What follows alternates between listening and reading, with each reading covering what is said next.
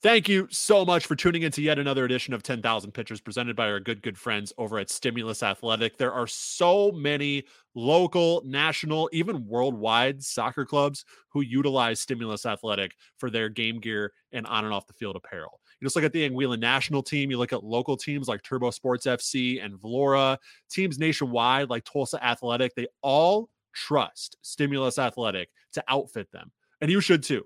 That is the exact reason why you should, because so many other great clubs do. Go to stimulus athletic dot com and you just click that Get Started button and you kind of fill out a form. If you have a design already, you just kind of want Stimulus Athletic to do it, by all means, go for it. If you don't have a design, they have a pretty great design team. The, if you look at the ten K kit, what we dropped last summer, that was done by Stimulus's design team, and everybody I know loves the ten K kit. So um, go to stimulus athletic dot com, click that Get Started button, and let Stimulus Athletic outfit your club with quality game gear and apparel at affordable prices. That consultation is free. It's free to just talk to them. So make sure you do that. stimulus athletic dot com, click that Get Started button, and don't forget to let them know that Jeremy from ten thousand Pitches sent you. Here we go.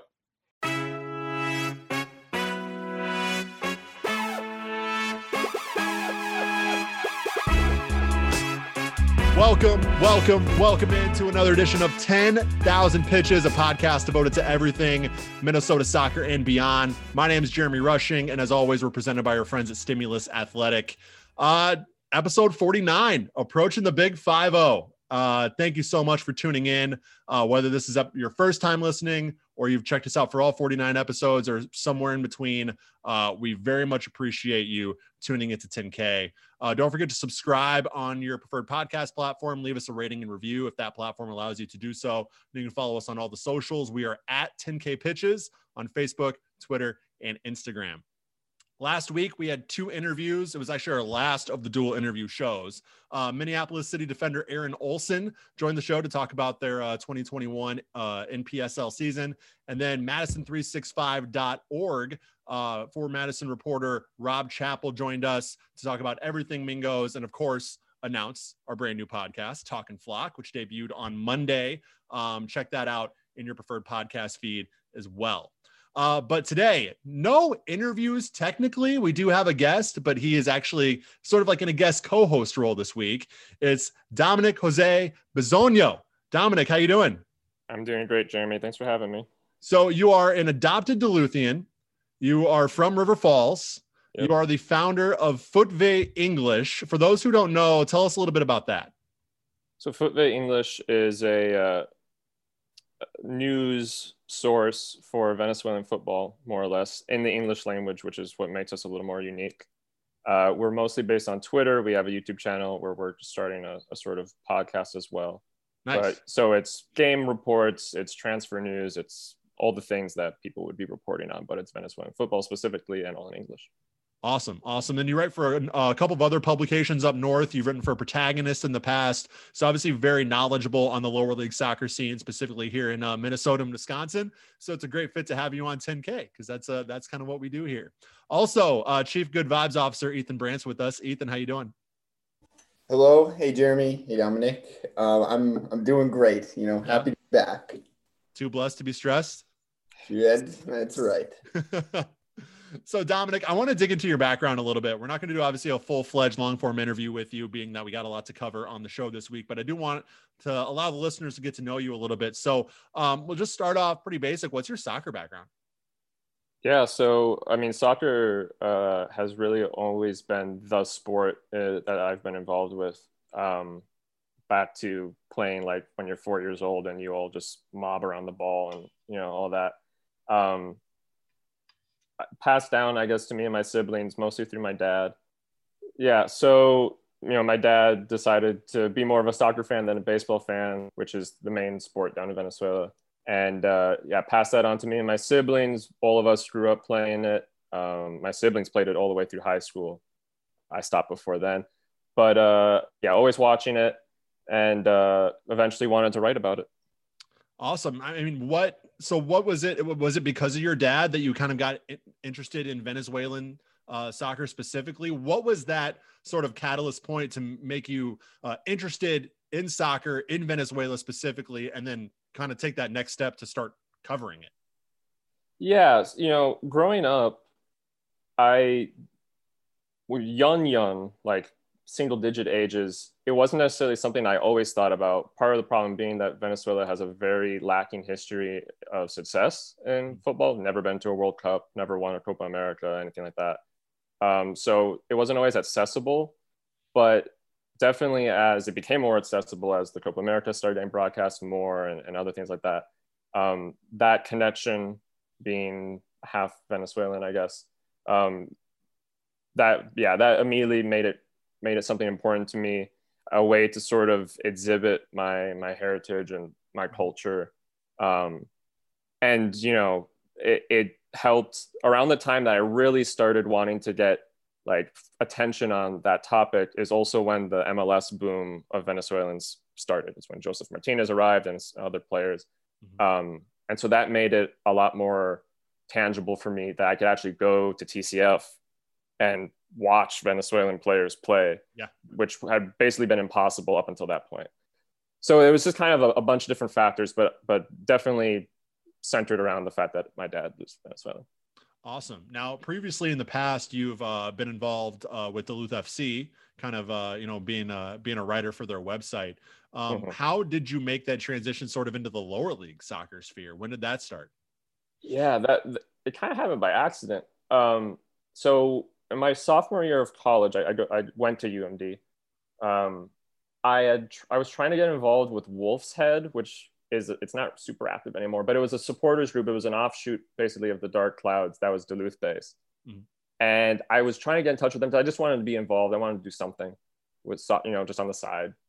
Um, and they were kind of not really active. So I was like, oh, I guess I can't do that. And it occurred to me, oh, I, I looked into the N P S L this one time because I was curious. And I remember there was a team in Duluth. So I went to their website, which despite the team being from like twenty fifteen, the website was from nineteen ninety-five somehow. um, that's improved since then. Yep. But, um, and I, there was a contact us thing. And I, and I sent something in just saying, hey, I'm a college student. I'm a writing major. And so, you know, if you need any help with stuff, let me know. And I sent it thinking I was going to end up maybe just doing some like assisting someone. Turns out they didn't really have anyone doing that. So I found myself in a matter of weeks basically being the guy writing everything for them. Um, and that that was leading up until the leading up to the twenty eighteen season.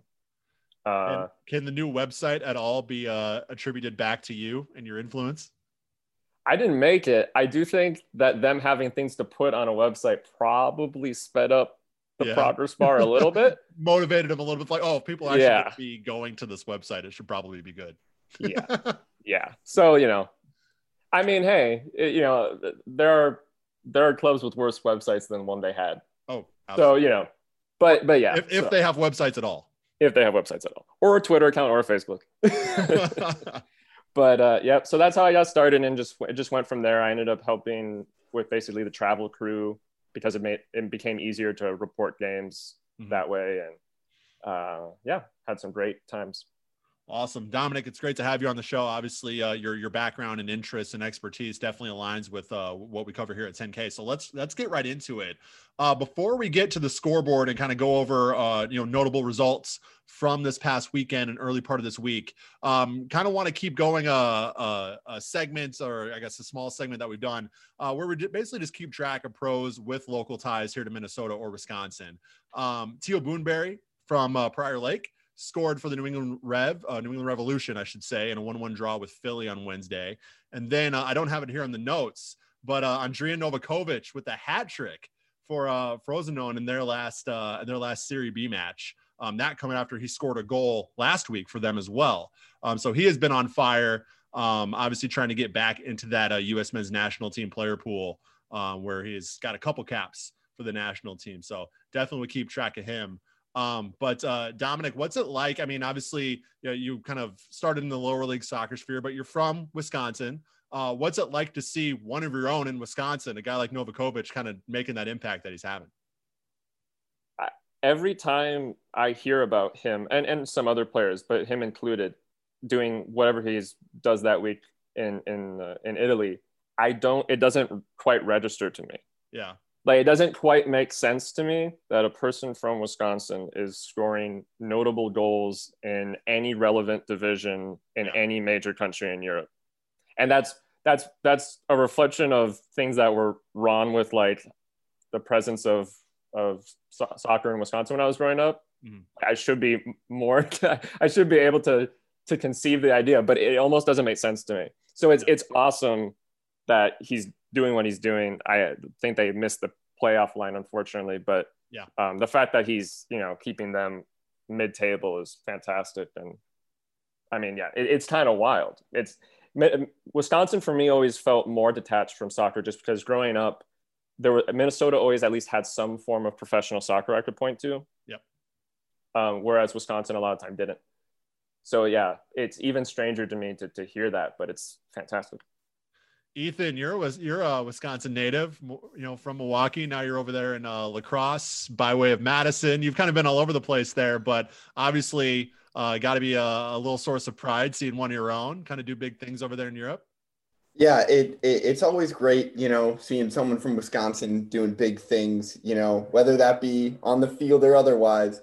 Um, and Dominic, it's great to have a, another Wisconsinite, you know, here in the ten K studio. Um, It, you know, sometimes we just don't get enough of that. Um, Dominic, how about how about you go ahead and share your thoughts on uh, Culver's with us as a Wisconsinite? Just, just go oh, ahead. You mean the only relevant fast food restaurant in the world? Is that the one you're talking about? I mean, I love Culver's. I'm not gonna lie.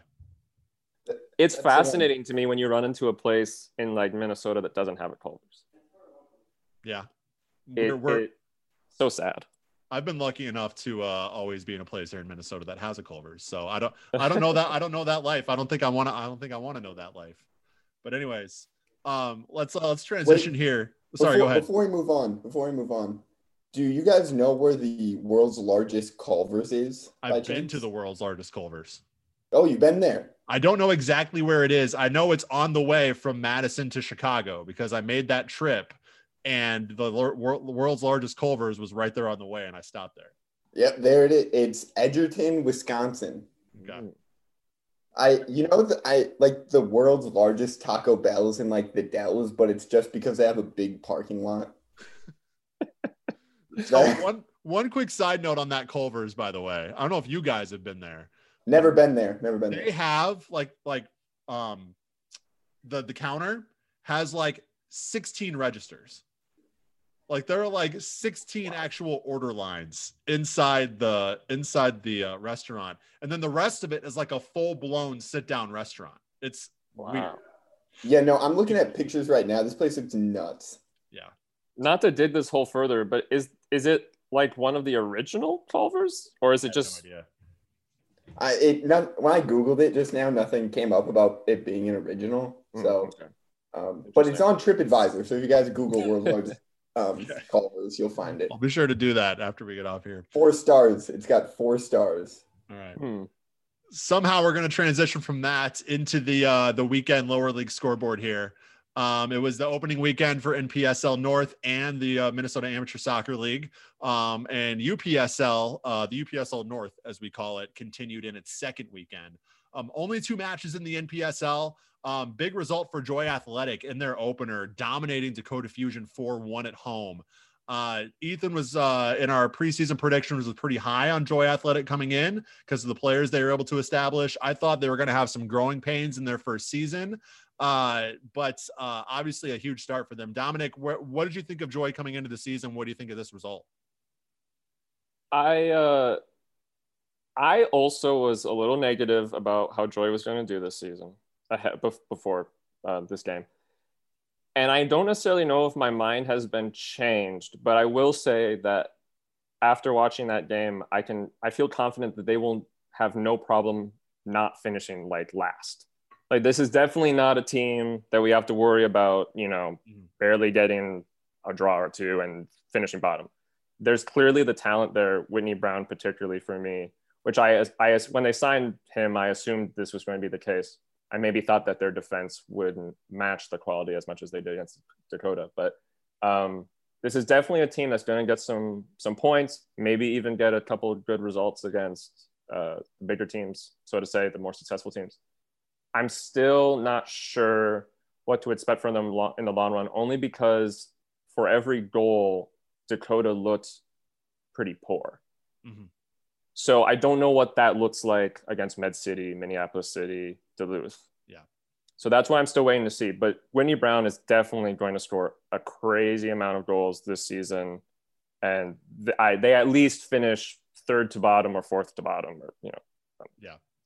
I, I, I was pretty impressed. I'm not going to lie. Um, and also what impressed me uh, was the broadcast. You mentioned that you watched the game, Dominic. That yeah. was, that was like a, an amazing, like professional level broadcast. I think it was C C X Sports uh, yeah, was the, uh, the company who broadcasted it. Um, I, I was only able to catch maybe five, ten minutes, but I mean, I was blown away by the production quality. It was excellent. Yeah, that's not a given in, at this level, which is no one's fault. It's part, you know, resources are only so accessible, but it was, yeah, it, particularly for a brand new team, first N P S L game, that was um, really impressive. Better than some teams that have been in this league for a very long time. Ethan? Yeah, they got they got they got great kits. Brought to you by good friends at Stimulus Athletic, stimulus athletic dot com. Excellent. Thank you for the plug. That's that that's that's excellent. Um, but yeah, no, they look good on the field too. Look good, feel good, play good. That's the that's the whole motto, right? And uh, it, they did, they did all three. They they did all three, all right. And then uh, another another uh, uh, another I don't know what the one-sided results, I guess, is the word I'm looking for. Uh, Minneapolis City went over to Sioux Falls and uh, handled the Thunder three nil on the road. Um, obviously, N P L S City is who we fully expect to win the N P S L North and advance pretty far in the N P S L playoffs, which we will actually discuss in uh, part two. We're kind of, since we don't have a guest interview, we are kind of kind of split this into three parts, uh, just a heads up. Uh, so we're going to do our scoreboard here. We'll take a quick break, and then we'll talk about the uh, the playoffs for both the U P S L and the N P S L as those structures were just announced. But um, not a surprise that Minneapolis City uh, gets a result like this on the road, but making the trip All, to, all the way to Sioux Falls, handling your business, coming back home same day, not easy for anybody to do. So uh, I think it really is, is a testament to the quality that Minneapolis City has this season. They were go down and take care of business like that.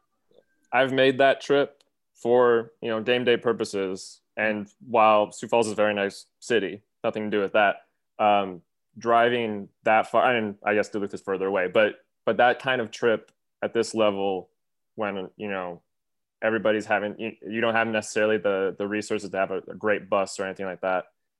That's always going to make the results harder. So the fact that they got, I, halftime was zero zero, so it wasn't necessarily that they they thrashed them right away, but the fact that they got away with a pretty clean win is impressive.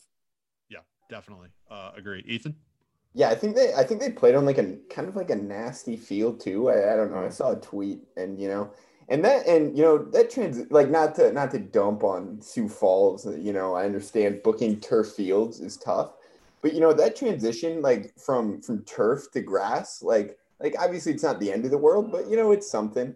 It, it's a thing, and uh, yeah, so yeah, yeah. for sure. Yeah, it's not easy, but um, in any case, uh, big result for Minneapolis City and Joy Athletic, uh, being that there are only two games in the weekend. Obviously, currently they sit atop of the N P S L North standings, uh, both on a plus three goal differential too.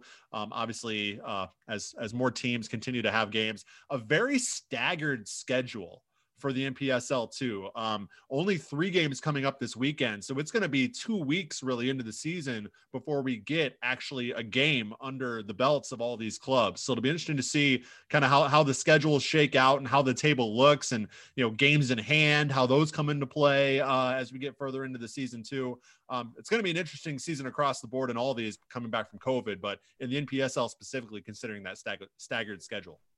Um, I, I, I think a big part of that is um, uh, the the college season being moved to the yeah. spring semester, where a lot of like, well, and, and the school part, but also the, the, the soccer part, um, some of the players, and at the N P S L, you know, it's a lot of college players, uh, you know, D one, D two, D three, they're not quite able to get away from, uh, from their schools quite yet, whether that be soccer or finals. So I think that's playing a role in why um, some teams are starting a little bit later. Makes sense. Uh, let's transition over to the U P S L. Uh, it's week two of the U P S L. Um, Inter Minneapolis and Minneapolis City two draw two two at Ador Nelson Field. Um, I caught a little bit of this one on the M C two broadcast, and uh, this was a well, well played match for, for lower league soccer. Not, not saying, you know, there are some lower league matches, obviously that, that, uh, you know, a little bit tough to watch, but uh, the quality in, uh, in the N P S L and the U P S L this season has really shown to be uh, excellent, at least in the early going here. And this was no different.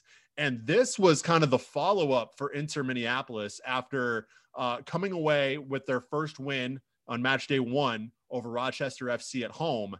Now you go on the road to Minneapolis City two, who I picked to give Vlora a run for their money in the uh, in the in the division this year, um, and you come away with a point out of Ador Nelson Field, something that not a lot of teams can say, whether in the N P S L or the U P S L. Um, Jason Popkin's side has been very, very impressive so far through two matches. Yeah, well, and you mentioned you you thought they were going to give. And we'll talk about this more, but you mentioned you thought that Minneapolis City two was going to give uh, Vlora a run for their money. I think the strange thing about how things are starting here is I think everyone's giving Vlora a run for their money. Like, I mean, it's only a couple of games. So, you know, we'll, we'll see how things play out once maybe the, the games get a little thicker. But I, inner, inner Minneapolis is looking very good.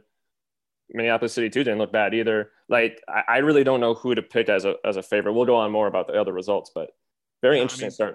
Yeah, speaking of Vlora, picked up their first win two nil over Turbo Sports. So they get on uh, on the win side after a, a disappointing loss to uh, Brooklyn Knights in their first match. Um, and then, uh, you know, speaking of Brooklyn Knights, they uh, they de- defeat Dakota, de- the uh, Dakota Young Stars uh, three to one. So they are looking very impressive in the early going. F C Minneapolis gets on the win side with a one nil win over Rochester. So Rochester starting off on the back foot with two losses. Uh, but it's, uh, it's interesting how things are playing out. Like you said, Dominic, through the first two weeks, again, it's early, but things are looking pretty wide open. Yeah. I think, you know, twenty nineteen, uh, from what I'm recalling of how that table was laid out, uh, Vlora won, won the conference, but it was pretty much Vlora and Rochester mm-hmm. dominating everybody else. I think the gap between like second and third place was like ten plus points. Yeah. Um, So it's encouraging to see, at least for now, that that, that doesn't appear to be what's going to happen this year, uh, which you would expect as, you know, teams are getting used to the league and more teams are coming in. I mean, that's that you should have probably assumed that was going to come, but you never know. Uh, in amateur soccer, lower league soccer, a lot of times leagues do end up very one-sided. So mm. it's super encouraging to see teams that, I mean, some of the teams that are having good starts are teams that have historically not been very good. Mm-hmm. For years. So the fact that they're they're all getting into the U P S L, they're playing relatively well against each other, getting results back and forth is incredibly encouraging for the U P S L, which has never had that great of a presence in this state.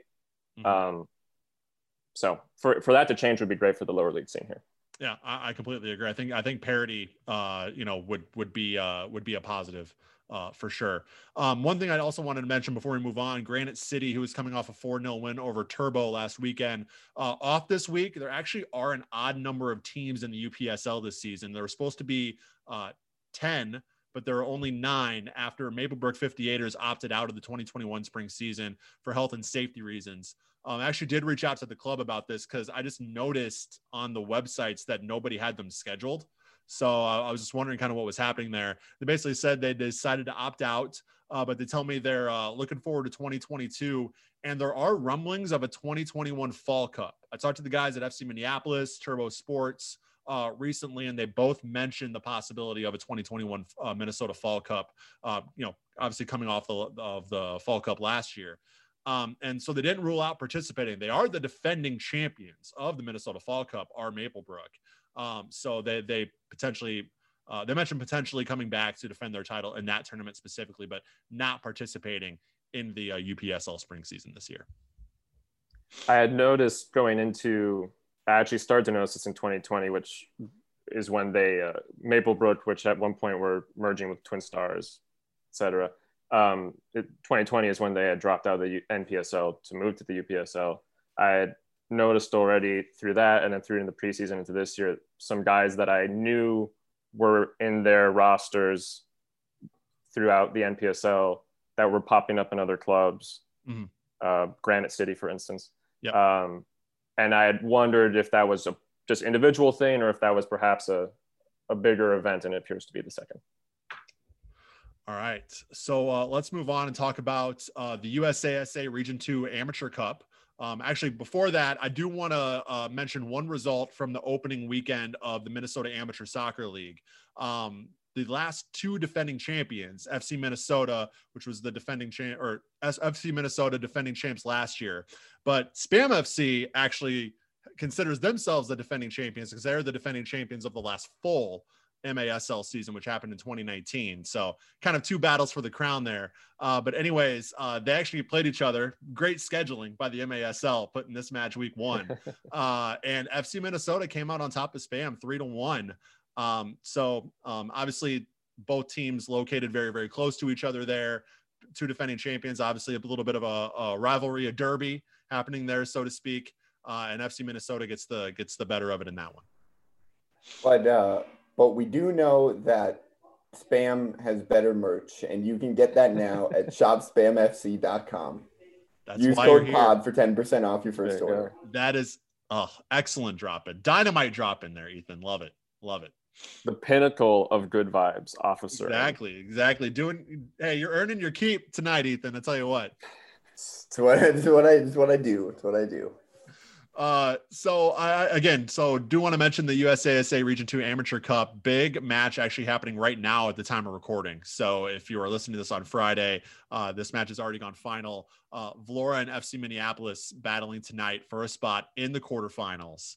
Um, and actually kickoff was at eight. We started recording at eight. So, um, we're, we'll keep an eye on that, but, um, obviously a huge match. Um, and then the winner will actually, I believe, get Bavarians in the quarterfinal, and they routed Union Dubuque today uh, in their match, or was that last night? It was either earlier today or last night, but any, either way, I believe it was eight nil was the final in that one. So uh, obviously going to be a tough one for whoever comes out on top, but uh, Battle of Bragging Rights, obviously Vlora and F C Minneapolis, both in the U P S L, as we mentioned. So um, definitely, uh, you know, a little bit of a, you know, familiar foes there, uh, as this is really the last portion of the tournament where you're playing teams that you normally play. After this, once you get to the quarterfinals, you're starting to play teams from other other conferences, other divisions, other leagues, um, you know, for uh, for that trophy. So um, it'll be interesting to see who comes out of that. But um, yeah, that's happening right now.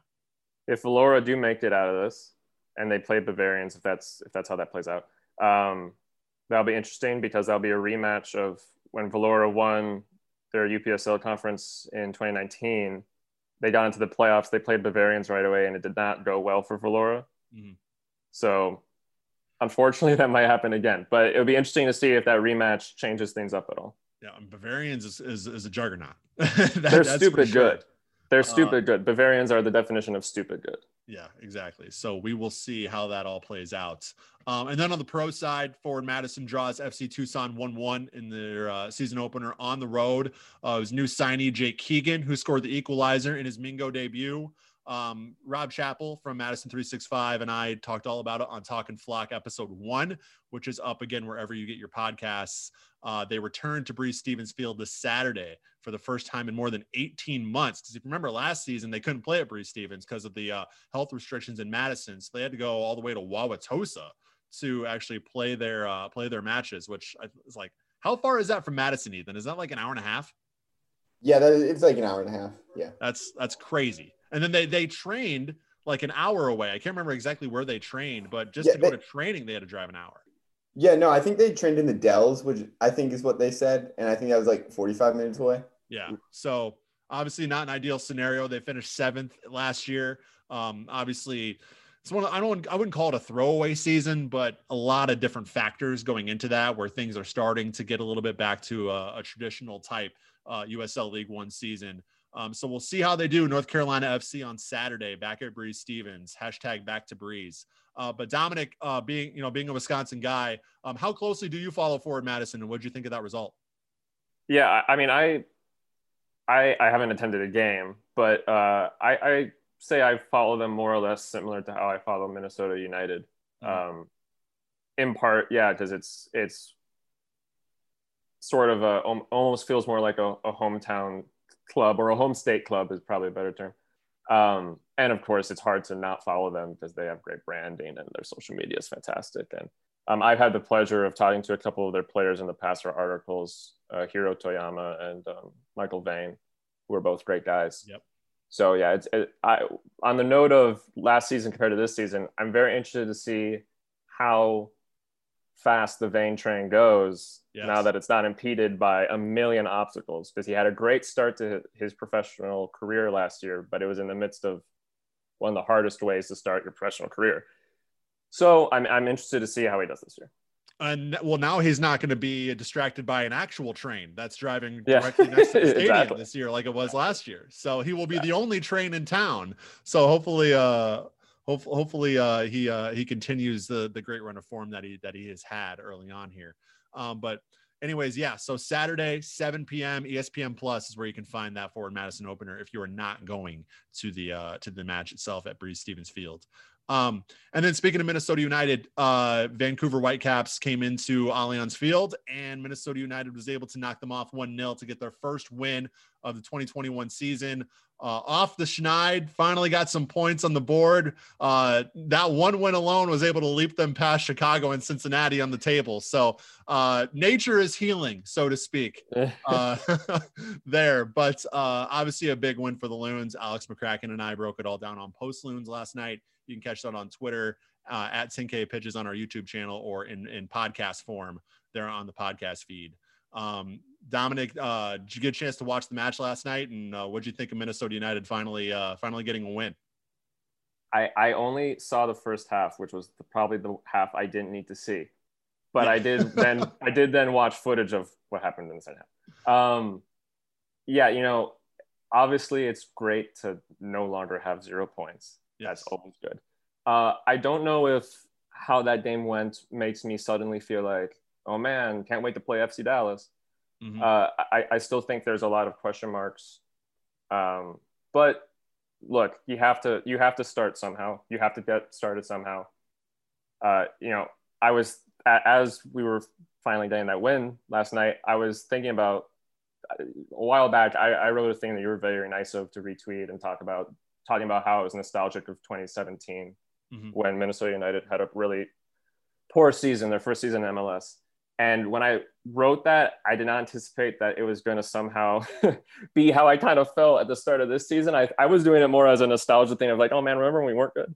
Um, turns out that I was, I was playing myself a little bit there, but yeah, came back around on you. But you know, it took us the exact same amount of time of games to win this season. And actually, in twenty seventeen, we already had a draw at this point. So we actually yeah. have less points. Um, but, uh, you know, that that's a comparison that's in the numbers. I don't think it's actually reflective of how we're playing. Um, I think we still have a lot of players coming in. I think there's a lot of factors that are going to be asterisks for how people react to this stuff. I, I do worry that, and I, I've heard, you know, M L S journalists of various kinds talk about this. I do worry that the, not, why am I bringing up a train again, but that the train might be a, a little too far ahead at this point in certain aspects. Yeah. I mean, we were, people were talking about Minnesota United challenging for like trophies this year. Yeah. I mean, second, third, fourth in the Western Conference. That yeah. was kind of the consensus among like the national writers, the quote unquote M L S dot com writers that always put down Minnesota United. Uh, you know, they were, they were even picking them to finish at, at the very least in the top four, some of them even second or third, um, which, I mean, going back to that time, obviously hindsight's twenty twenty, but going back to that time, it, that was very feasible to think would happen. Um, obviously dreams of that kind of finish are out the window at this point. Uh, but now the question is, can they get themselves in a position to at least challenge for a playoff spot and, and, and make it interesting and maybe sneak into the playoffs? We'll see. Um, but if they can string a few wins together, they'll be, they'll be in a, in a, in a good spot um, heading into that international break. Um, after this Saturday, only one match over the next month, right? They play, they play the Saturday, then they play the twenty-ninth, and they don't play again until June nineteenth. So that's a lot of time. Um, you know, it could be a good break for Minnesota United, or it could be, you know, depending on who goes out to international duty and how many games they miss, uh, could be not so great. So we'll see how it plays out, but you know, it's, it starts with one, you got to start somewhere, right? So uh, that's where we're at. Don't count out the Loons. Um, don't count out the loons. Don't count out the loons. Um, do, do you guys see the video yesterday? Like, the ball went up into the stands and the guy, like, tried to throw it back. Did, did you see that? No, no, I didn't. Okay, so I we got a Twitter. I, I tweeted a clip of it. It's on our Twitter. Oh, yeah. I, okay, I saw that. Yeah, and he just completely that was, failed. That was so funny. Like, like that, it, it didn't make it back to the ground? Is that Dominic, right? Can you look it up out right of his now? Hands when he was trying to throw it back. Oh, my God. Like, dropped. It was hilarious. Oh, I, I can't share my screen. It, like, That's... it's almost like he tried to roll it down the stairs, and then it hit the first stair, and it came back. So, like, even if it worked, I don't know what he was doing. I I, I thought that was the funniest thing. Um, that got me. That got oh, me. Man. I'm All fascinated right. by how consistently the stands have become a narrative for Minnesota United matches this year. Yeah. yeah that Every day, and there's something. Casted. You're not safe if you're in the if you're in the Wonderwall at Allianz Field, that's for sure. But uh, in any case, uh, we will take our first break here, and we will come back and talk about two big announcements, one from the U P S L, one from the N P S L, both involving the national and regional tournaments that will be happening uh, post-regular season. We'll get into that after this. This episode of ten thousand Pitches is brought to you by our merch store, shop ten k pitches dot com. Whether you're a Mingo fan, Loons fan, general soccer fan, everything in between, there's something for you at shop ten k pitches dot com. And better yet, we have two new items dropping this weekend: the Just ten K long sleeve, very nice, simple looking long sleeve, and also our D S C stop sign long sleeve too. So if you want to shop those and more, just head to shop ten k pitches dot com. And if you're a listener of the podcast, you can save twenty percent on your first order just by using promo code POD, P O D, at checkout. Use that code and you'll get twenty percent off your first order no matter what you buy at shop ten k pitches dot com. All right, we're back for part two of ten thousand Pitches. Joining us, of course, Dominic Jose Bizonio, uh, and Ethan Brandt, Chief Good Vibes Officer, is here as well. Dominic, I think what we should do here is take a moment for you to describe your uh, your Twitter your your Twitter profile pic. Oh, yeah. I haven't had anyone ask about that in a long time. Yeah, you holding the yellow card. That's an old picture. That's from twenty seventeen. It looks old. You you got it. You're rocking a nice like a nice. Yeah, I was letting the, I was letting my horrible facial hair go. That that's. Yeah, yeah, yeah. Okay. I didn't want to put an adjective on it. I'm glad you did. No, I'm putting adjectives. I'm putting adjectives. Yeah, no, no. It, yeah. So so what was going? And the, the lady behind you looks very annoyed. She looks, she looks, you know, I think I'm gonna look at it just to refresh my memory. I think she wasn't annoyed, but she might have been annoyed. It looks like she has been staring at the back of that yellow card the whole game, and she has oh, not. No, no, no. She's holding one too. Oh, she's holding one too. Yeah, okay. yeah, yeah. She's holding one too. Do we want me? Do you want me to explain it now? Yeah, tell yeah, the yeah. story. Let's go. Okay. We'll roll this, this in the post be, credits. This okay. no, this will be the break, Jeremy. This will be the break. Maybe. This will be the Dominic story presented by Surfshark. That's what we're doing. Editor's I've choice. But okay, let's do it. No, right. no, no, no, come on. This has to be the break. This is the break. Yeah, go All ahead, right. Dominic. Also, oh. find the clip. It's really funny. It's on our Twitter, but what, you can like it, whatever. Okay. Anyways, go I'm going to look for it. After the show, I'm going to look for it. Okay. So it's twenty seventeen. Um, uh, my dad and I went to several Minnesota United games that season. I think I went to eleven in total. Uh, and then, then then he and other members of my family went as well, because he got season tickets. He got two season tickets that year. And we were in section one thirty-eight. This is in T C F. And uh, behind us, like two or three rows up, there was a prominent Dark Clouds member that decided to to sit there instead of the support, though. Well, it wasn't the Wonderwall at the time, I guess, but, you know, the supporter section. And he garnered a bit of a atmosphere in section one thirty-eight that was almost like our t- our own tiny little supporter section. Just in, like we had, we would yell one thirty-eight sometimes. There was a whole thing.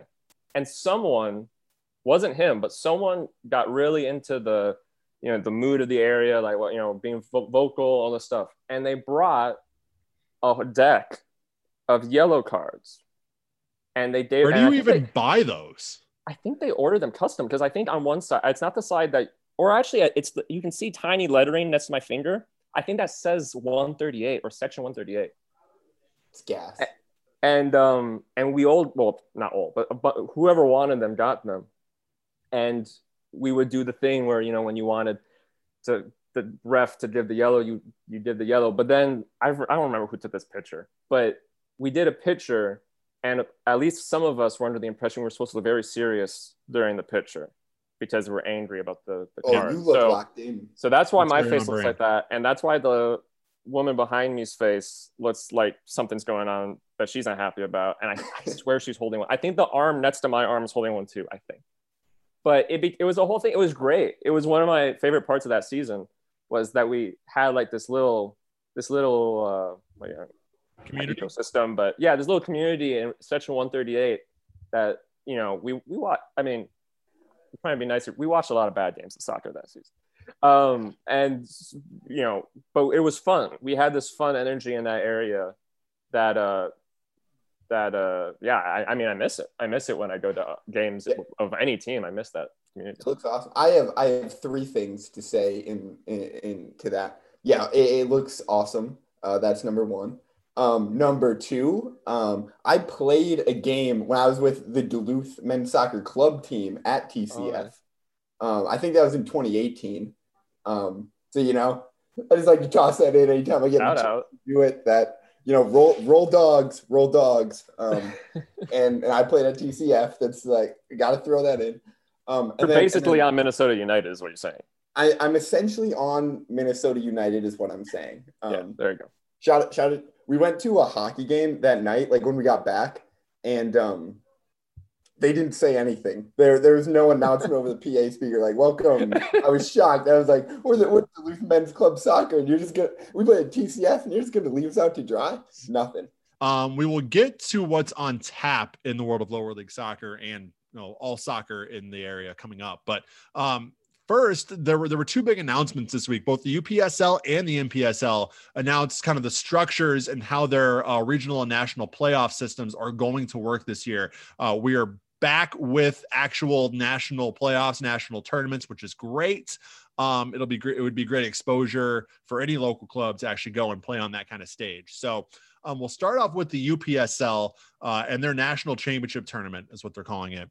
Uh, it's a thirty-two team national final tournament beginning July tenth. And it looks like the top two teams in the Midwest West Division will get an invite, will qualify. Um, and that will be actually determined not by the division playoffs, but by their regular season uh, standings, by where they finish in the regular season standings. So while, you know, the division championship, the, the conference championship is determined by that playoff system, the entry into the national championship will be determined by where they finish in the regular season standings. Um, and those two clubs actually play each other in the opening round. And that will be determined, uh, like I said, by the regular season table. So um, two teams, they're going to play each other in the first round, and uh, it'll be the top two teams in the table uh, in terms of where they finish, who who get invited to that tournament. So um, very interesting, kind of like almost like a March Madness-esque uh, tournament there for the U P S L. Obviously, they're regionalizing it as much as possible to limit travel, uh, but kind of kind of a cool concept there. Yeah, I I think the because the N P S L, for instance, has had a similar model to that for a while, where the, the top two in the North, for instance, make the playoffs, usually play each other. I think that does provide a really entertaining possibility that's very different than when you get uh, from most soccer leagues around the world that don't have like a playoff system. Mm-hmm. Because uh, you, you see a lot at the amateur level, you see it a lot at the professional level, even with like in M L S, often the Supporters Shield winner doesn't win the doesn't win M L S Cup or that sort of thing. Um, you see a lot teams that are good at knockout games, yeah, and they just manage to make it work. Like uh, twenty eighteen, Duluth F C won the the Midwest, the regional title, the only North team to to get to that so far. But Duluth finished second that season, they, and the, Minneapolis was way better that yeah. season in regular play, regular season play.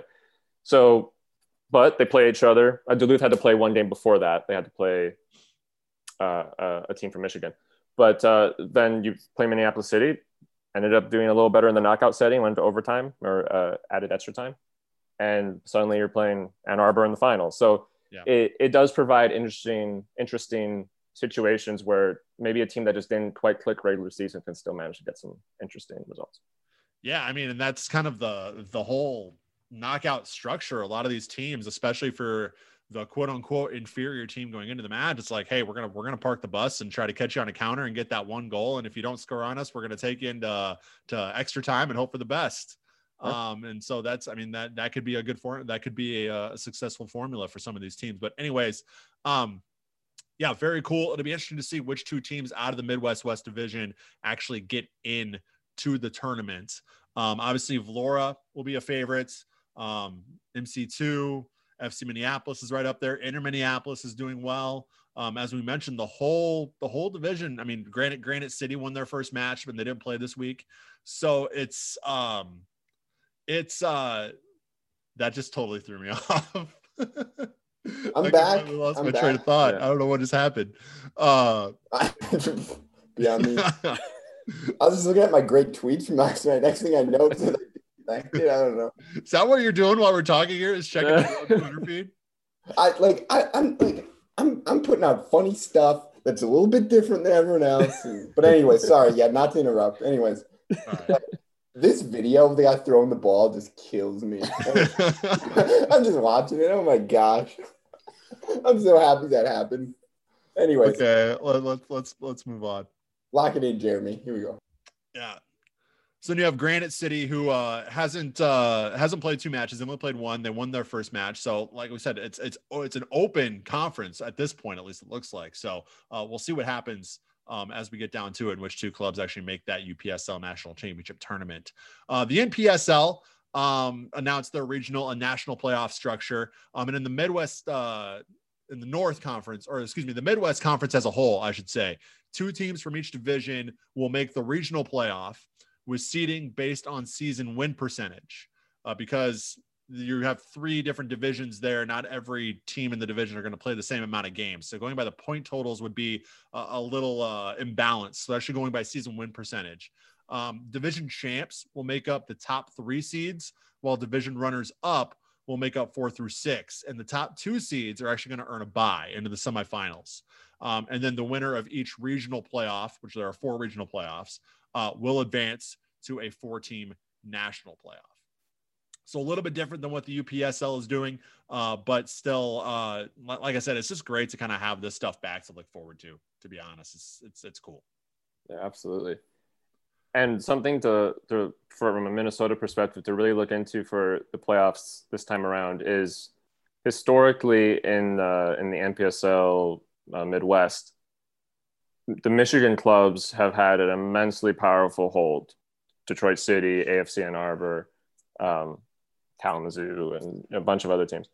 Um, so the fact that Grand Rapids, also honorable mention, Uh, the fact that a lot of those clubs are no longer in contention because they've either gone pro or they've gone to U S L League Two, uh, I think you're going to see some really interesting things happen, even with hosting rights and all that kind of stuff. Because the playoffs almost always are in Michigan, because the teams over the Detroit City and, and A F C Ann Arbor, they're just so good that they always kind of, you know, figure out a way to get all that. Um, I don't think Duluth's ever held anything other than a quarterfinal for Uh, playoffs, and Minneapolis, I believe, is a similar situation. So it'll be interesting to see if if all that plays into Minnesota's hands. Maybe we get a little more playoff soccer in this state. We can we can only hope uh, only at hope. that point. All right, that was a quick segment, but we will come back after this quick break and talk about what's on tap in the world of lower league soccer. Obviously, in N P S L North, well underway. Uh, same with the U P S L opening weekend this weekend for the uh, Wisconsin Primary Amateur Soccer League, WiPASL. So we'll talk about that. Uh, plenty to get to in terms of what's coming up in the world of lower league and uh, just uh, all the soccer happening in the area right after this. But first, let me tell you about our newest sponsor, Surfshark V P N. Protecting your online data and information, especially in a COVID or post-COVID era, is more important now than it has ever been. Hackers, phishers, email spammers, they are absolutely licking their chops right now because things like remote work and overall more time spent online means more victims. Don't let that be you.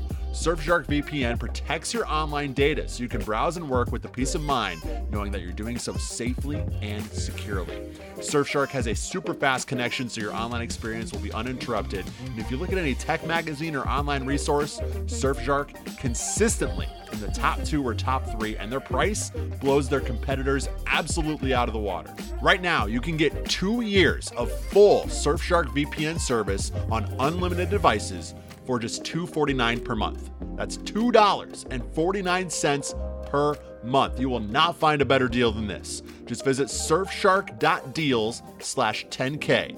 That's Surfshark, S U R F S H A R K dot deals, D E A L S, slash the number ten K, ten K, and you'll get that Surfshark V P N for just two forty-nine per month. Thank you so much to Surfshark for sponsoring ten thousand Pitches, and as always, I implore you, I ask you, please support the great companies and businesses that support ten K.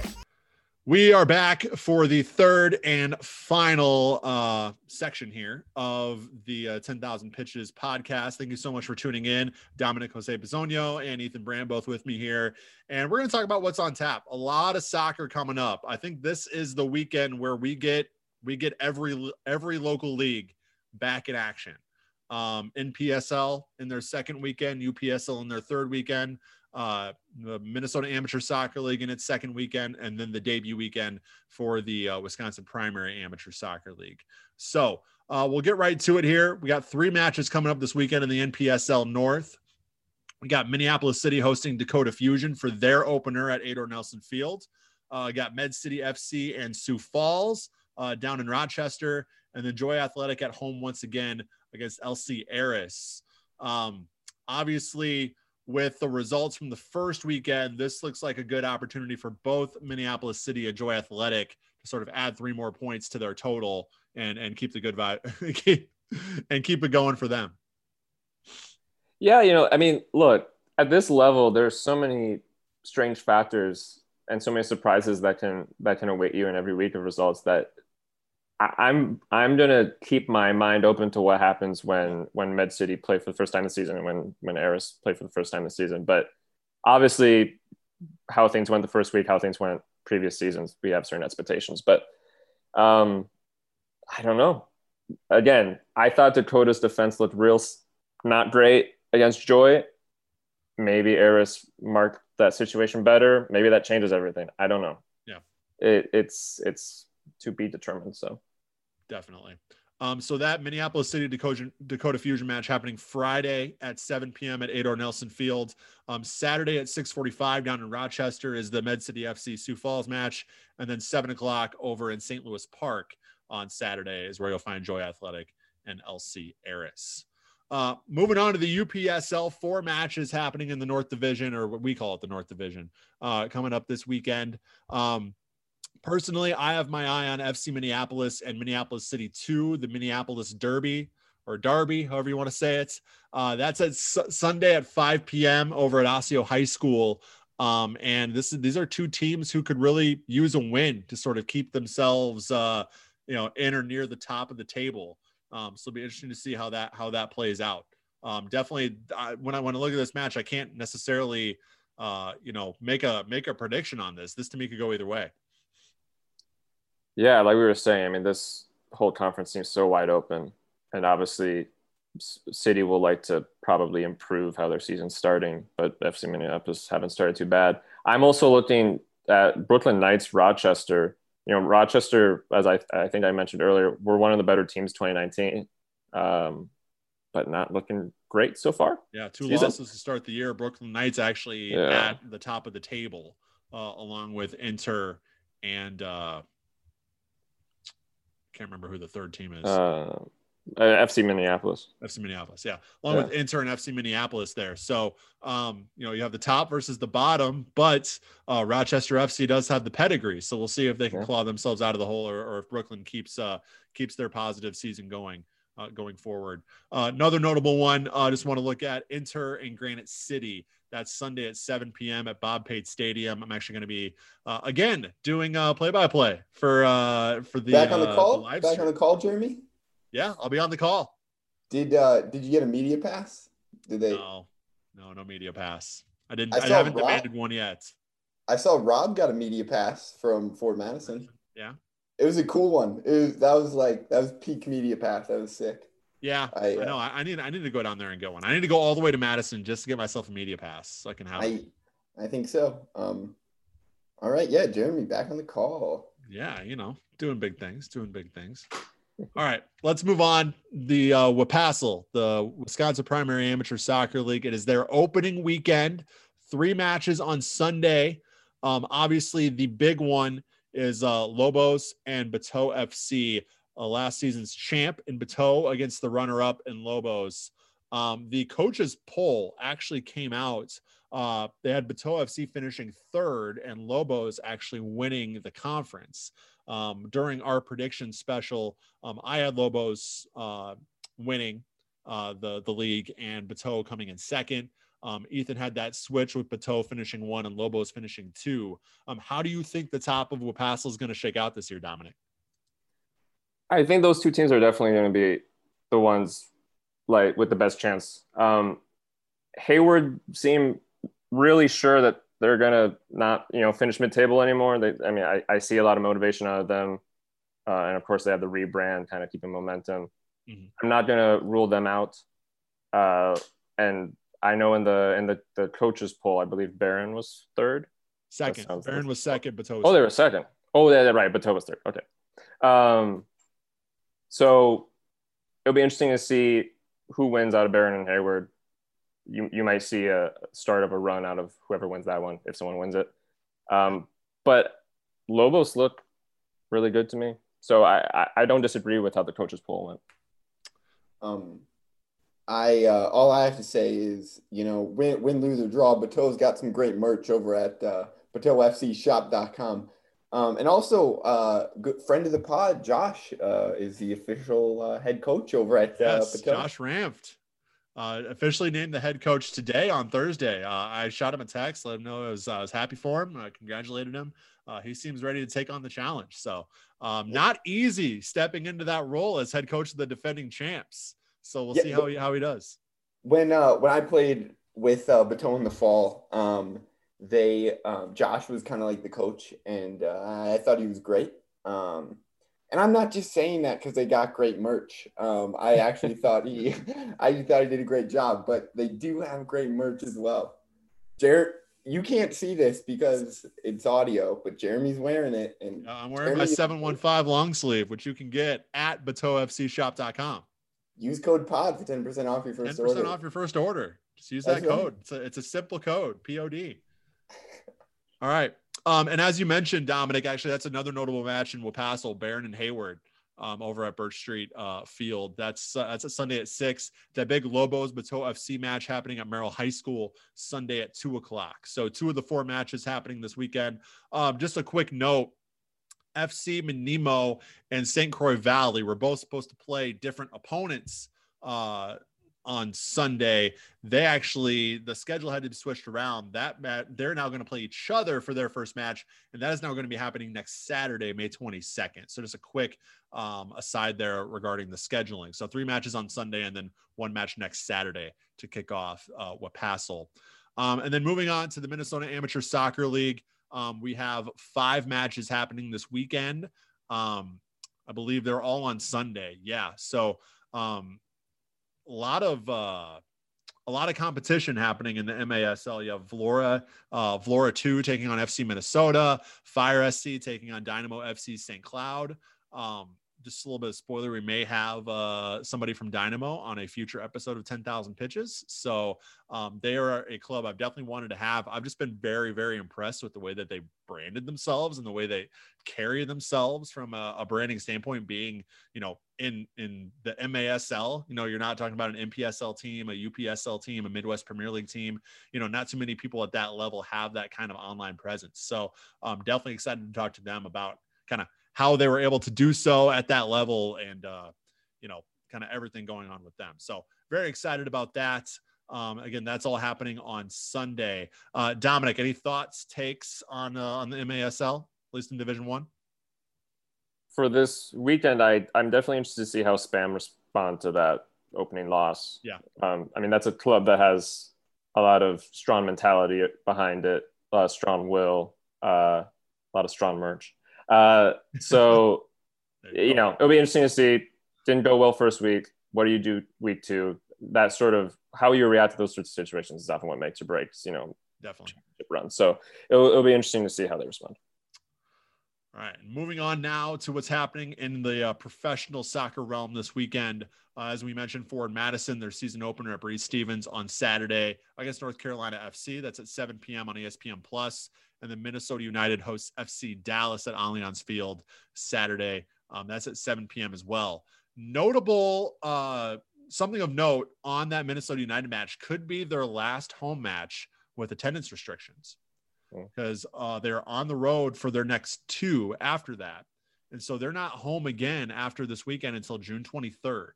And that is well into, I believe, actually Governor Walz just recently announced that um, there are no needed, you know, there are no mandates now on attendance restrictions for uh, these type of sporting events. And so um, obviously these, these home matches happened in such quick succession that it really, they weren't able to logistically come up with a process or expand their process where Minnesota United, because you're talking about, you know, hiring a bunch of people back, you know, from, from security to concession stands, to the merch, to vendors. It's, you know, it's, it's a big process. So with that much time off, I would fully expect um, that, that Minnesota United will probably be at full capacity for that June twenty-third match.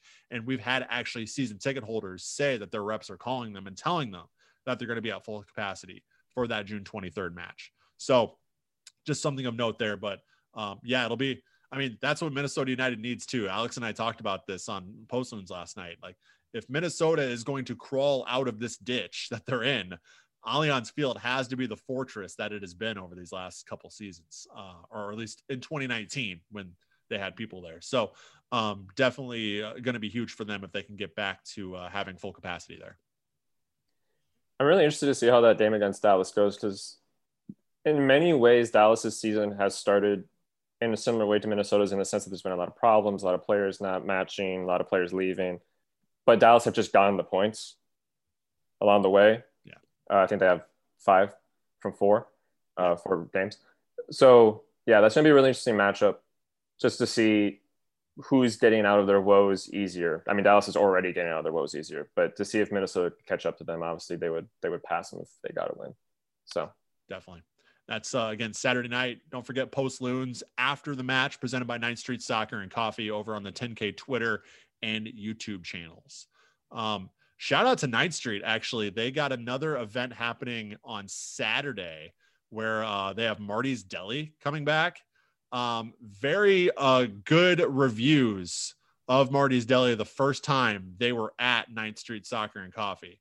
Um, so if you're looking for some good, uh, some good food and some good times over at ninth Street, head over there on Saturday, 'cause that's going to be fun. I think that's like around lunchtime is when that's happening. So also, uh, I, I saw Ope Running is coming, and I think, yeah, doing so that's free... the event. Actually, it's uh it's a running, I don't know, like a seminar, but, um, like a seminar. It is like a seminar. Okay. I think it's like, a sem- yeah, it's like a, it's like a class, like a free class, um, to, to kind of dive into running and, um, But uh, but no, I, it seems like, uh, you know, ninth Street Soccer and Coffee continues to rev up, um, continues to add different things. They were yep. they were streaming, uh, I think, like a Premier League game the other day. So, yep. um, and, and obviously, yeah, the still the coffee's coming uh, this year. A lot of exciting stuff over there. Definitely, Dominic. When are you gonna get uh, down here to the cities, and we can go we can go to ninth Street together? I have no idea, but I hope it happens soon. Obviously, there's some positive stuff going on with uh, you know. mandates and whatnot. So I, yeah. I, I have over the so many recent months, I have been to the Twin Cities, but only to visit a very select family and, you know, fair enough. So, understood. but, um, but yes, hopefully soon, well, hopefully soon I can see a Minnesota United game live, but uh, yes. hopefully soon I can get back and, and interact with all my online friends. Now, not to get too personal, but are you fully vaccinated? I am for, for related to my job. I got it quite early, actually. Okay. Yeah. I am still awaiting. Um, I believe, uh, so this Friday will be seven days since shot two. So I got another week and then I'm good to go. So I'll be awesome. Excited to actually get out and about, hit up some breweries, start, you know, living somewhat normal life again. That'll be great. Ethan, you're full, you're fully vaxxed, right? No, I'm still I'm half sitting, sitting at half. Um, second dose uh like later this month, um okay and yeah i'm i'm ready i'm ready to i'm ready to go um and and sit at a Starbucks um and and and just sit there and just just sit you know, there. Smell, that's all you're gonna do. Smell that. All Star- the things you could do being fully vaccinated, you're just gonna go sit at Starbucks. Well, well, it's not all I'm gonna do, but it, it's one of those things, you know, that like I, I don't know. I don't know how to explain it. I feel I feel productive there. I feel like yeah. you know. Um, also, you know, part of me is ready to go back to like Dave and Buster's, you know, and like Dave and Buster's equivalents, and like never been to a Dave and Buster's in my life. Actually, no, I take that back. I've been to one. Like shoot some skee ball with the fellas. Um, yeah. Maybe I don't know, yeah. like play like Galaga on like a you know a seventy-two inch screen because like they have that now. Um, yeah. I don't know. I'm ready. I'm ready for arcades, I guess. All right, well, I'm glad we all have uh, dove deep into what we're going to do once we're vaccinated. Ethan, yours is a little out there, but uh, you know what? That's okay. That's Teach okay. his own. Teach his own. So um, Michael Boxall just made his one hundredth appearance for M N U F C.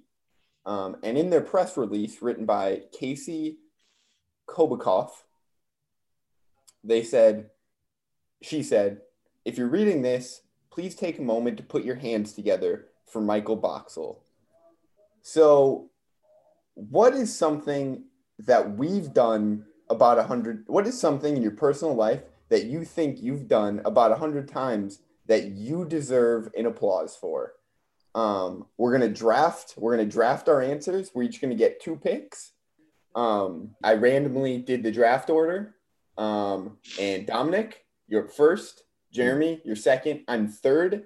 So we're each going to take something that we do that we're good at and we deserve applause for because we're so good at it. And then we each get one bad pick of something that everyone can seems to be able to do, but you just cannot do it or can't remember how to do it. So Dominic, you're up first. And, and I say all three? No, you, you get your oh, first. Sorry. You one at a time. Pick. So we're like gotcha. snake, snake draft style. Gotcha.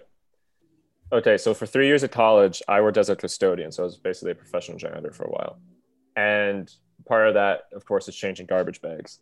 And a lot of times, garbage bags or garbage bins are not sized properly to garbage bags. So you have to tie a knot on them. Of course. And I got, partly because the guy I worked with, I had a full-time employee that I worked with, was incredibly good at this.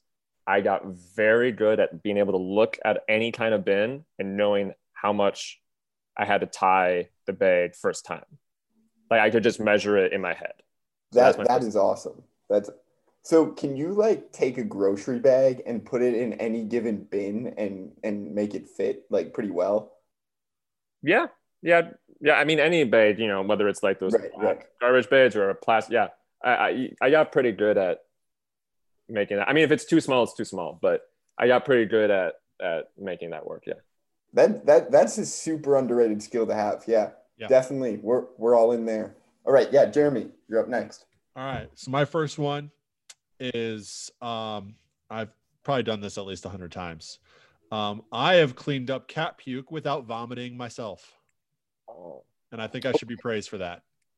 All right, that that took that that went in a direction. Do do, do your cats puke a lot? You know, they're I don't know. They're, they're like. They love, they're like dogs. They like eating like stuff we drop off the table. Okay. And I'm a very messy eater. So it happens to me a lot, but they don't digest human food very well, if at all. So yeah. So it, hap- it happens not super often, but often enough where I've probably done it a hundred times. Okay. That, um, that was gross to, to, to put it, to put it, uh, that was, but hey, that it's a good skill to have. Thank you. Cat, that, that's gross. Um, all right.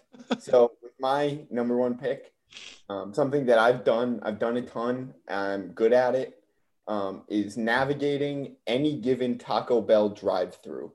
Um, you know, that is that that includes, you know, getting in the line, knowing what you're ordering, um, having that default ready in case the line's moving quick. You know, navigating the attitude of the person on the other end of the speaker to place your order in an effective manner and then paying and leaving quickly. Um, that's something I've done a lot and and I and I think I'm really good at it. Um, and that's my number one overall pick.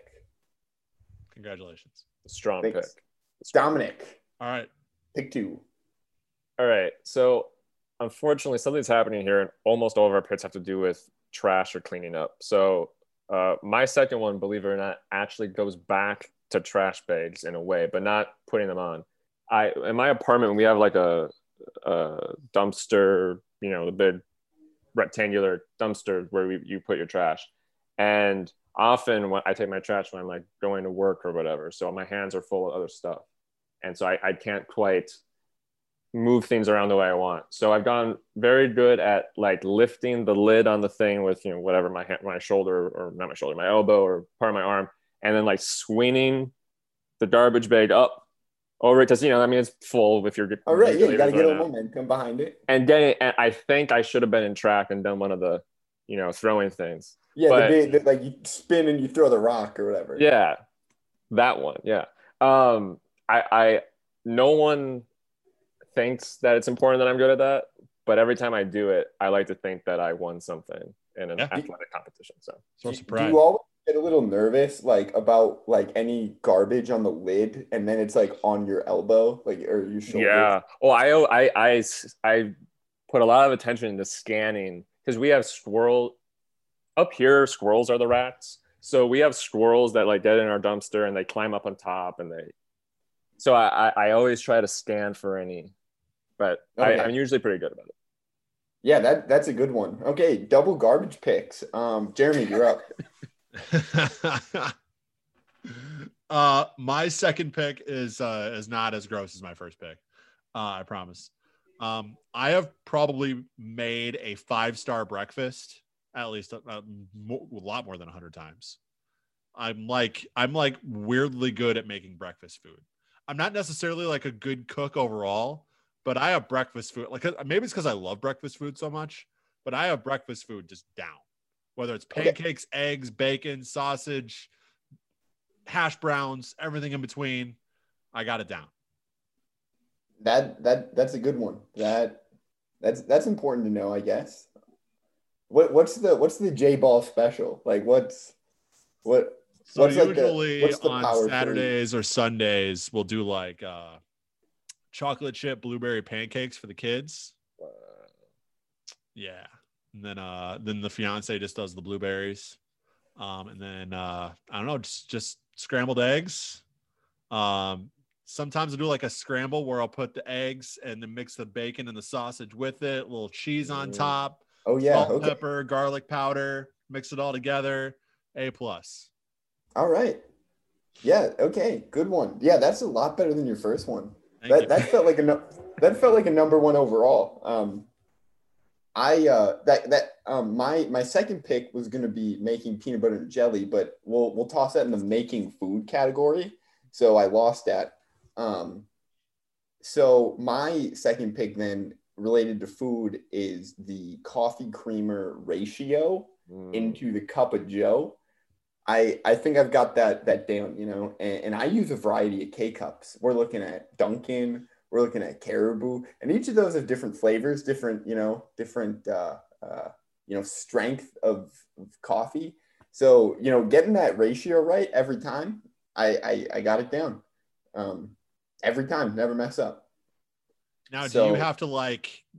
do you pour it in? Like, are you like super like conservative at first? Like you only pour a little bit in because you don't want to go too far. And then you just kind of inch it, like drip, drip, drop it in until you, until you get it just right. Or do you just kind of just go for it? It always works out. I, I just go for it and I get it every time, every time. Um, Congratulations. And, and yeah, that's kind of my, you know, that's my hundredth appearance right there. It's my number two pick. Sounds like um, a two. You need to open a breakfast place. Yeah. You should. Yeah. We, we could do numbers. Um, but anyways, okay, third and final pick. We're doing uh, things we're bad at that we shouldn't be bad at because we've done it a lot. Yeah, I'm pretty disappointed about mine. And it actually popped in my head. Almost, I needed a second to think about the prompt, but then almost immediately it popped in. You know, on a on a sock, there's, there's socks are usually designed to have a heel and a top, whether it's yeah. visual or just the way it's sewn. You know, there's always that sort of... Yeah, it's very I, obvious. I don't know. It is very obvious, which is why this is very sad. I don't know why, but I just, I just never get it correct. And I constantly put on socks and I realize the heel part is on my, you know, on the top of my ankle or whatever. and it's uncomfortable, and it happens every time, and it for years. And now often I just let it happen, and I'd like go to work with weird feeling feet. Wow. And it, I, I, I don't understand. I know it's a problem every time I'm about to do it. And it just, every time I look down and I'm like, oh, that's not, that's not how socks work. But yeah, that that's wow. terrible. That's a bad thing to be bad at. Yeah. This is something you do every, every single day. Sometimes multiple yeah. times a day. Yeah. Yeah. Oh. So what you're saying is I have a winner. Sounds like what you're saying is I yeah, have a winner. I mean, that might be the winner of the bad category. That's for sure. Yeah. All right. Yeah. Yeah. Jeremy, take us away. Um, I am extremely bad at any, even the most basic, like home maintenance. Oh. So example was yesterday. I'm working, and then all of a sudden every light and every outlet in the corner of the basement where I work just went out all at the same time. So like a few, uh, we like, you know, one of the circuits tripped or something like that. And so like, I go outside to like the circuit breaker, and I'm just looking at it, and I'm just staring at it for like probably ten minutes. Just like, I have no idea what to do here. None. So then I go ask my fiance, I'm like, Ash, hey, you know, something went wrong downstairs. Like the couple of lights went off. I'm not sure what happened. She goes, oh, okay. I'll be right back. She goes, uh, she goes upstairs. Two seconds later, everything's back on, comes downstairs, good to go. And I'm just like, wow. And I was like, what'd you do? She goes, oh, there's a little button in the bath in our bathroom. You push that and it resets that resets everything. I was like, and it, it's right next to my side of the bathroom where my mirror is. So I have literally looked at that particular button every single day and not even thought about what it is or what it does. And you know, yeah. I'll I'll give you that's tough. I I that that's difficult. Like I thought you were gonna say like hanging a shower curtain. Um, no, hanging but, shelves I'm bad at. Uh, hanging shelves is tough. You got to find studs and like make them straight. Whatever, it's tough.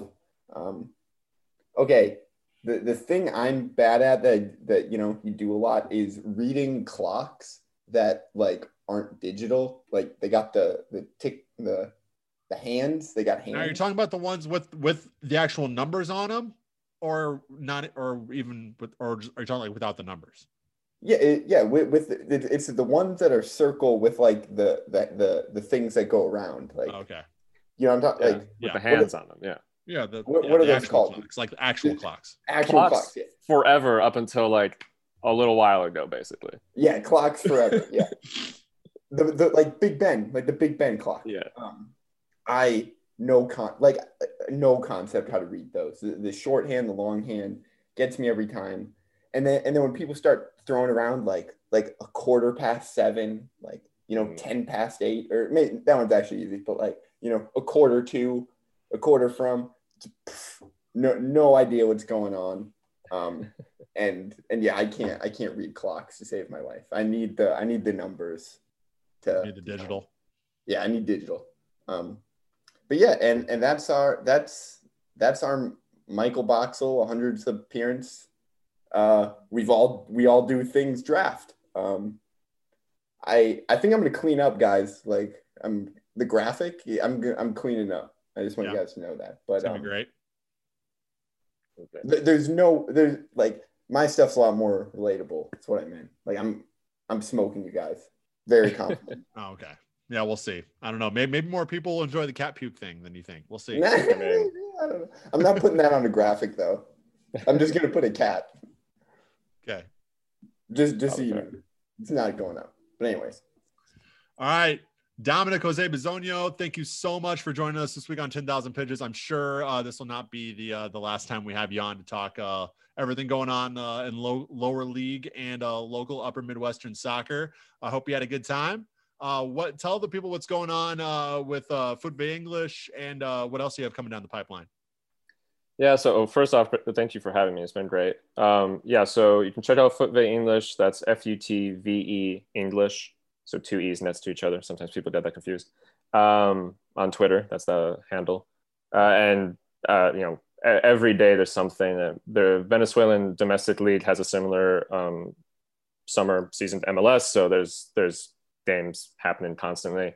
Uh, and also there's Venezuelan teams in the Copa Libertadores and Sudamericana, which are the champions and Europa League awesome. comparison um, equals, whatever, in South America. So doing a lot there. Uh, and if you're an M L S fan, we also regularly have M L S related stuff. Today we posted, uh, we looked at the salary guide and posted like the top ten um, ranked uh, earners, Venezuelan earners in M L S. Joseph Martinez is the first. Uh, so yep, check that out. My Twitter is D J Bizonio, B I S O G N O. And uh, yeah, just tweeting about uh, lower league soccer, especially now that it's gearing back up, tweeting a lot about Venezuelan soccer and uh, a little bit of Minnesota United, so. Awesome. Yeah. Well, Dom, it was great to have you. Ethan, a pleasure as always. Take it easy, buddy, okay? Yeah, it's great, great to be back. And, you know, everyone, have a good weekend. All right. Thank you so much for listening. Thank you to our sponsors, Stimulus Athletic, ninth Street Soccer and Coffee, Surfshark V P N. Uh, and of course, I know I already said it, but can't thank you listeners enough for tuning in. We will catch up for Post Loon Saturday nights and then back with a new episode of ten K next Friday. Till then, have a good one.